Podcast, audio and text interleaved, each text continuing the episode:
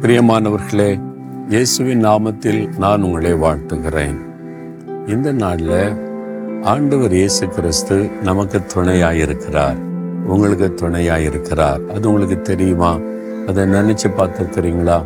எங்கோ ஆண்டவர் இருக்கிறாரு. ஏதோ நம்ம ஜெபம் பண்றோம். அவர் பதில் தருகிறார். அப்படி இல்லை. உங்க கூட உங்க பக்கத்துல உங்களுக்கு துணையாயிருக்கிறார். ஒரு பக்தன் சொல்றாரு தாவீதே இந்த பக்தன் அறுபத்தி மூன்றாம் சங்கீதம் ஏழாம் வசனத்துல தேவனே நீர் எனக்கு துணையாய் இருந்ததினால் உமது செட்டைகளின் நிழலிலே களி கூறுகிறேன். என் உள்ள மகிழ்ந்து களி கூறுகிறது. ஏன் சொன்னா நீர் எனக்கு துணையாய் இருக்கிறீர் தாவீதுக்கு கத்த துணையாய் இருந்ததுனால எந்த காரியத்திலும் தாவீது தோல்வி அடையவில்லை. கோலியாத்தன் ஒரு பெரிய ராட்சதன். எல்லாரும் அவனை கேட்டு பயப்படுறாங்க. அவனுடைய வார்த்தைகளை கேட்டு நடுங்குறாங்க. தாவீது போய் அவனை ஜெயித்தார் என்பதாய் வேதத்தில் எழுதப்பட்டிருக்கிறது. எப்படி ஜெயித்தார்? எனக்கிட்ட திறமை இருக்கு பலன் இருக்கு நான் பார்க்குறேன். அப்படி தாவிது சொல்லலை. கத்தருடைய நாமத்தில் உன்னிடத்தில் வருகிறேன். கத்தர் எனக்கு துணையா இருக்கிறார் உன்னை ஜெயிப்பேன் என்பதால் ஜெயித்தார்.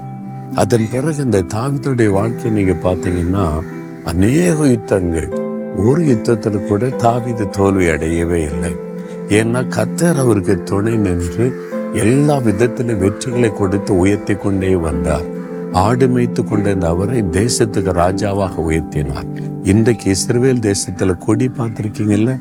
ஒரு நட்சத்திரம் போட்டிருப்பாங்கல்ல? அந்த நட்சத்திரத்துக்கு பெயரு ஸ்டார் ஆஃப் டேவிட் தாவிது நட்சத்திரம் என்று அர்த்தம். அந்த அளவிற்கு தேவன் அவரை உயர்த்தி கனப்படுத்தினார். காரணம் அவர் சொல்றார் எனக்கு கத்த துணையாயிருந்தார் ஆகவே நான் மகிழ்ந்து களி கூறுகிறேன்.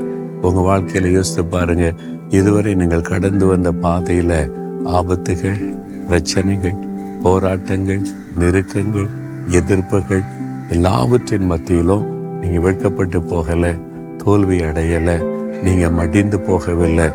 கத்தர் துணை நின்றதுனால நீங்க எனக்கு நல்லா இருக்கிறீங்க. அதை நினைத்து உள்ளத்துல களி கூறணுமா? மகிழ்ந்து களி கூர்ந்து அவரை துடிக்கணுமா? நான் என் வாழ்க்கை அடிக்கடி திரும்பி பார்த்து ஆண்டவரை துதித்த களி கூறும்போது ஆனந்த கண்ணீரோடு அவரை துதிப்பேன். நான் இன்னைக்கு நிலை நிற்க காரணம் கத்த எனக்கு துணையாய் நின்று நடத்தினார். உங்களுக்கு துணையாக இருக்கிறார். பிறகு எதுக்கு பயப்படுறீங்க? மகளை நீ ஏன் பயப்படுற? மகனை ஏன் பயப்படுகிற? நான் உனக்கு துணையாக இருக்கிறல்ல அப்படின்னு ஆண்டு சொல்கிறார் இல்லை வாழ்க்கை துணைன்னு சிலர் வர்றாங்க. இல்லை அதில் கூட எத்தனை ஒரு மனம் இல்லை பிரிஞ்சு போகிறாங்க சமாதானம் இல்லை நிம்மதி இல்லை அப்படி கஷ்டப்படுறீங்களா? இயேசுவை உங்களுடைய வாழ்க்கையில் துணையாக கொண்டீங்கன்னா உங்களை நல்லா புரிந்து கொள்ளுவார் விளங்கி கொள்ளுவார். உங்களுடைய பலனும் தெரியும் பலவீனமும் தெரியும் நீங்கள் சோர்ந்து போகிற நேரம் தெரியும் மகிழ்ந்திருக்கிற நேரம் தெரியும். எல்லா சூழ்நிலையிலும் உங்கள் கூட நிற்பார். அவர் தான் நல்ல ஒரு துணையாளர். அது மாதிரி தாவீதுக்கு கத்தர் துணையாக இருந்ததுனால மகிழ்ந்து களி கூறுகிறார். உங்களுக்கு யார் துணை? நமக்கு உலக வாழ்க்கையில் கணவன் மனைவி மனைவிக்கு கணவன் துணை தான் அது தப்பு இல்லை நம்ம வாழ்வதற்கு துணையாக தந்திருக்கிறார். எந்த நேரம் யார் முந்தி தன்னுடைய ஓட்டத்தை முடிப்பான்னு தெரியாது. கத்தர் ஒருவர் தான் நமக்கு நல்ல துணையாக கடைசி இருக்கக்கூடியவர்.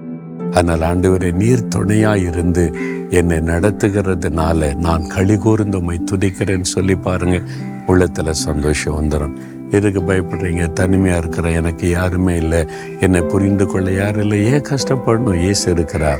உனக்கு துணையாய் நின்று நடத்துகிறவர். விசுவாசத்தோடு சொல்லுங்க கத்தாவே நீர் எனக்கு துணையாய் இருக்கிறேன் நீர் துணை நின்று நடத்துகிறபடியால் நான் மகிழ்ந்து களி கூறுவேன்.